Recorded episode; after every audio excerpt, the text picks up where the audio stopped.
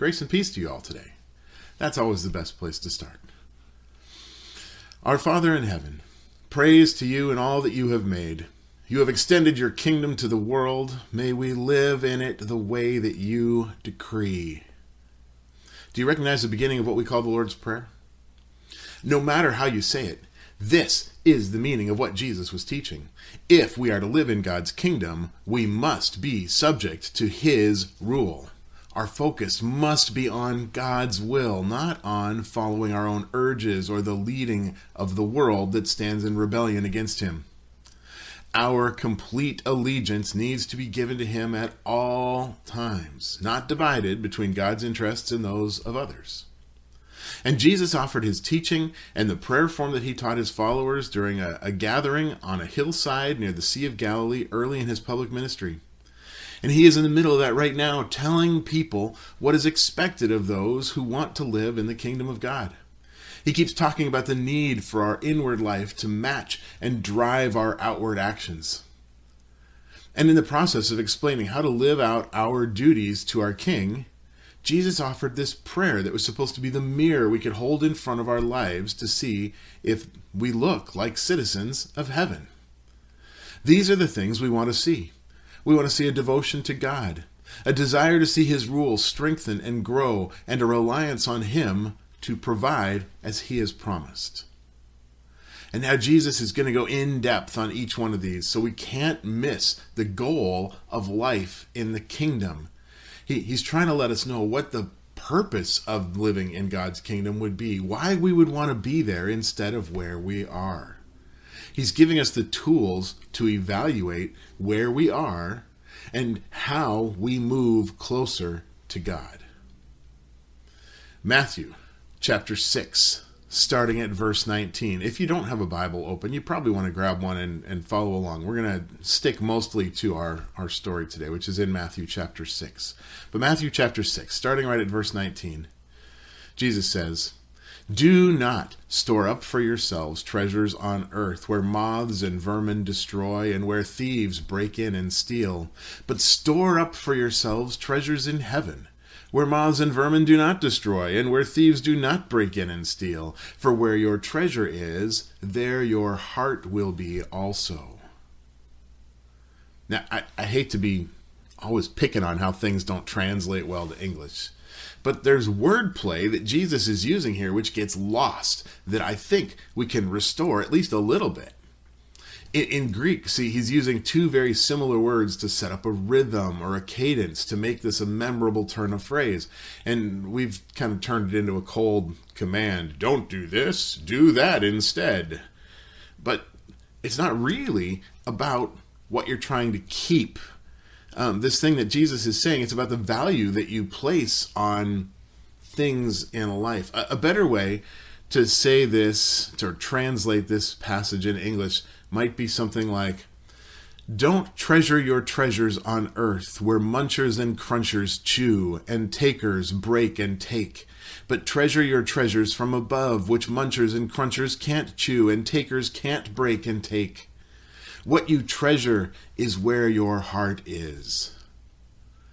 And beyond the alliteration of rhyming words, do you see there's a, a, shift in the meaning when you listen to it this way as well? I'm going to do it one more time because you probably got all thrown off by me rhyming stuff. But it says, Don't treasure your treasures on earth where munchers and crunchers chew and takers break and take.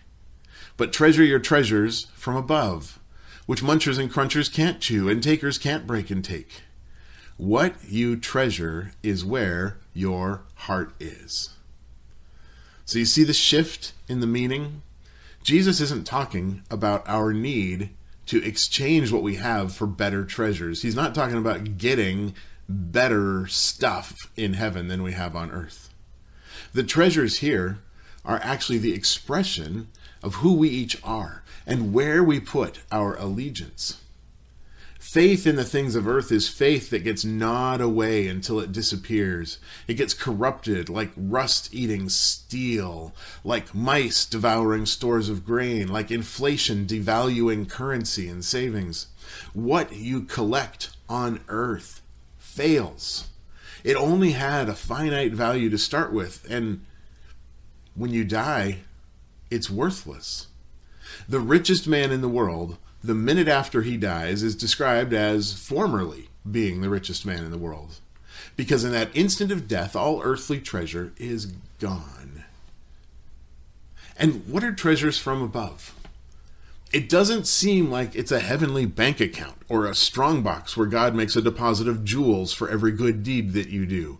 What if the treasures from above are things like the fruit of the Spirit that grows in the lives of the faithful? Love, joy, peace, patience, kindness, goodness, faithfulness, gentleness, self control. These things are of immediate and constant value to those who develop them and to those around those who develop them. They're, they're treasures to be treasured. They can't be eaten away. They can't be stolen. They're part of you. They are grown as you grow in your allegiance to the King who declared this fruit to be the visible evidence of a life lived in his kingdom. This is the result of a life lived by one who means it when they pray, May your kingdom come and your will be done. Now, let me tell you, ancient people regarded the eyes as windows to the soul. And Jesus uses that belief to explain the concept of inner treasure in, a, in another way. This is uh, verse 22 in Matthew 6. The eye is the lamp of the body. If your eyes are healthy, your whole body will be full of light. But if your eyes are unhealthy, your whole body will be full of darkness. If then the light within you is darkness, how great is that darkness? I know it's a little confusing. Let's let's talk this through here. Um, there's an old Russian expression, which translated to English is something on the order of, "Are you hanging spaghetti from my ears?" I I know it sounds ridiculous. It's an idiom. It's a, a saying that has a meaning that can't be understood from the word alone. There is a cultural understanding that has to go with that, or or you don't get it like uh, if I say I'm pulling your leg. I, I'm not, but that saying is one that has a meaning very different from the basic English words. And when it gets translated, the hearer has no realistic chance of understanding what it means without some explanation. The, the Russian saying about the spaghetti, it means the same thing as I'm pulling your leg does. It, it, it does. Well, mostly, kind of. Translation's always difficult. Now, Jesus, who is not pulling our leg or hanging spaghetti on our ears, is referring to a Jewish idiom when he says that the eye is the lamp of the body. This one, fortunately, is a little easier to understand than the spaghetti one because it is essentially referring to the way that sight works. Uh, an eye that is clear, vision that's not blocked or obscured, can be fixed on God, letting His light into the body. That means you can look to God and allow His purpose in to fill your soul. Because the eyes are the window to the soul, right? See, see how it all connects? But if your eye is unhealthy, it says in this translation, then your body will be filled with darkness. Other translations say, if your eye is evil. Um, the, the word that we're translating from is one that refers to a, a moral evil, or to put it a simpler way, if your vision's focused on something that isn't God, then the light that comes from God isn't going to be getting into your soul, right? Godly and ungodly, they don't mix. They don't. So Jesus is saying that the person who tries to divide his focus to take in both God and not God really can't see where they're going. They're truly morally and spiritually blind. And saying that your whole body is full of light or your whole body is full of darkness is a warning that this is an all in thing. You can't give your allegiance to God part of the time and to other endeavors, goals, or hopes the rest of the time. You, you can't. Which brings us to the final part of this explanation of what it means to focus on the will of God. And this is to help clarify for those of you who are like, well, what do you mean you can't do two things? What do you mean you can't follow God and something else? Well, this is it right here. Verse 24, Jesus says, No one can serve two masters. Either you will hate the one and love the other, or you'll be devoted to the one and despise the other. You cannot serve both God and money. All right, one last bit of nitpicking at our translation here. That last word, money, not quite right. in Greek, which was the common written language in Jesus' day, in Aramaic, which was the common spoken language of Jesus and most of the ancient Near East in the first century, and even in some modern English translations, that word isn't money, it's, it's the original word mammon, which means money, but it also means anything else that can be possessed. It's not just about cash, it's about everything stuff and not stuff that you can feel like is is yours. Mostly, it means material things, but it can be more than that too. Um, house, car, furniture, a person's affections, a right to certain comforts or advantages. These are all things that we can feel are possessions, things that we own or control. And just as much as you may feel that you own them, when you love possessions, then your possessions possess you, and your allegiance is then directed to them. And as Jesus says here, you can't serve two masters. All right, so let's talk about that for a moment, because sometimes you might feel differently. I, I get that. It, it was, for instance, it was completely legal for a slave to be owned by more than one person. Roman law even allowed for someone to be uh, considered half slave and half free. How's that? You're your own master half the time, and someone else is your master half the time. But service divided between two masters, two goals, two destinations, two kingdoms, that's service devoted to neither fully. And what that means is that one will always take precedence. Jesus puts it in the starkest terms. He says, You will love one and hate the other. And this was a common way to refer to the decision being made to put one person or thing ahead of another. It's a, a, tool of language. It simply says that you have or will care for one more than you will care for the other. He's not saying you're experiencing or acting in hatred towards the other. Uh, God actually used similar language when he talked about how his blessing followed one family line over another in the earliest days of Israel being his chosen people. Uh, Jacob chose to follow the Lord, while his brother Esau chased after the treasures of the world instead. And the tribes and eventual nations which grew from those two family lines largely did the same over the generations as their initial ancestor. And in Malachi chapter 1, verses 2 and 3, God says, I have loved you. But you ask, How have you loved us?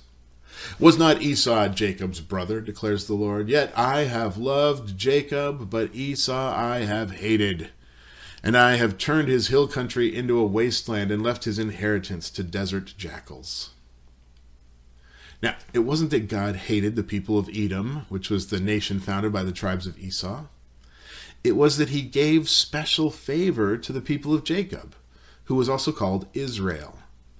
And to participate in that special favor, that special treatment, the Edomites would have needed to repent from their worldly path and return to Israel's godly path. But because his favor was more on Israel than on his brother, God describes their relationship as loving one and hating the other. Now, examples of this kind of uh, duology abound, both in Scripture and in outside writings. But let me point to one more. This is Jesus in Luke chapter 14. At uh, verse 26 of Luke 14, Jesus says this He says, If anyone comes to me and does not hate father and mother, wife and children, brothers and sisters, yes, even their own life, such a person cannot be my disciple. Now, what is Jesus telling them? He's not telling them that they need to despise their family. He's not telling them they need to hate their own lives, all right? What he is telling them is that their first allegiance, their top priority, needs to be to him, to God, to doing the things that God has set up in his kingdom. Oops, sorry. That's the things God set up in his kingdom for us to do. If you have to choose between doing what God says and doing what a family member says, that choice is made by your allegiance and your priorities. All right. You are going to decide what to do based on who and what you care about most. I have developed a staunch stand in my life for nonviolence. based on the teachings of Jesus and the practices of the early church. I very much believe that Jesus meant it when he told us we're supposed to love our enemies and only return blessings and kindness even when evil is done to us. It's not my first instinct, though. I think I've gotten better at my self control over the years, and I try to model my actions on the words of Jesus rather than the example of the world. But this isn't always a comfortable place to stand. Um, I, I once got in a debate about my position, and I had someone tell me that he was all in favor of loving his enemies, but if they threatened his family, that's it. He carries a firearm, so he can deal with people like that. Another time, an associate told me that he's sure that Jesus' teaching is a great ideal, but sometimes in the real world, we have to be violent to promote peace. Now, I disagree with these guys. What what I think they're doing is declaring their allegiance to violence. Because what they're saying is that God's ways aren't good enough. Their way is better, or their way is needed, or their way is the only thing they can really trust in over God's ways. But I got to tell you, Jesus didn't say love your enemies unless they threaten your family. And he didn't say bless those who persecute you unless you have an AR 15 handy, then blow that mother to hell. Nonviolence doesn't mean letting people walk on you, but it does mean controlling the impulse to punch some people or to advocate for sending harm on them. It may mean finding a creative way to show love while standing up for those who can't stand up for themselves. It definitely isn't something I could or would do, except my allegiance is to the kingdom of God first above all things, or at least that's what I try to live out. Now, remember, we pray to the Lord, Your kingdom come, Your will be done. Not, Your will be done except in this situation or your will be done unless I don't like where that might lead, or your will be done unless it's not the same as my will, in which case, hey, screw it, I'm doing my thing. We don't pray those things. Our focus is supposed to be on God's will. We need to be vigilant. We need to check our motives and we need to change them if needed so we can keep our focus on allowing or helping His will to be done. Let me turn to what uh, Jesus said into three simple questions that you can ask yourself to check and see where your allegiance lies. Is your allegiance in the kingdom or is your allegiance outside? Jesus spoke about the treasures we treasure. What treasures do we treasure? Ask yourself, what is it I'm striving for? That thing that you're striving for, be it a, a physical object or a person or a ideal or a rush or whatever, that thing that you're striving for, that is the treasure in your life. Jesus talked about letting uh, your eye, excuse me, he talked about your eye letting in light or darkness. Well, ask yourself, what am I seeing that is leading me to strive for that treasure in my life? What is it I'm taking in that is making me think that that is the direction I need to go? Jesus said, this is the third question. Jesus said, we can only serve one master, right? Does, does striving for that treasure, for that reason, show the world that you're going to trust in God? Or is it showing that your faith lies somewhere other than God? All right? So, where is your faith being revealed as being? Um, um, that's a much more confusing way to say that, isn't it? How about um, someone who's never met you, doesn't know anything about you, if they just saw what you're doing, what you're striving for, and what's motivating that striving, where would they think your faith was? In his letter to the Romans, Paul of Tarsus wrote, Don't you know that when you offer yourselves to someone as obedient slaves, your slaves are the one you obey? Whether you're slaves to sin, which leads to death, or to obedience, which leads to righteousness. Where you're putting your faith is the master you're choosing to follow. As one of my favorite philosophers of the 1960s and beyond once wrote, Well, it may be the devil or it may be the Lord, but you're going to have to serve somebody. God bless Bob Dylan. And that's the bottom line, really. It may be the devil or it may be the Lord. It might be stuff, or it might be Jesus. It might be God, or it might be whatever. Who are you going to serve? Who do you serve? Which kingdom are you choosing to live in? That's more than enough to think about for today. Let's pray together. Lord, we come before you as people who want to be part of your kingdom. The world tries to pull our allegiance away from you at every turn. Oh, help us, Lord, to be aware of the treasures that we are treasuring so that we can strive for that which comes from above. Help us to keep our eyes fixed on your light so that we don't let the darkness creep in and blind us. Help us to keep our allegiance firmly set on serving you, Lord. If we waver or if we suddenly begin to follow another master, make us aware of it. Grant us discernment and endurance. Give us strength to stand up for your kingdom against all others. Help us to be good representatives of your ways and of your Son in all things. We pray this in the name of that Son, Jesus Christ. Amen. Remember, when you go with the God of the universe, there's never any worldly thing to fear. And wherever you go, God is there. So go light the darkness. Grace and peace to you.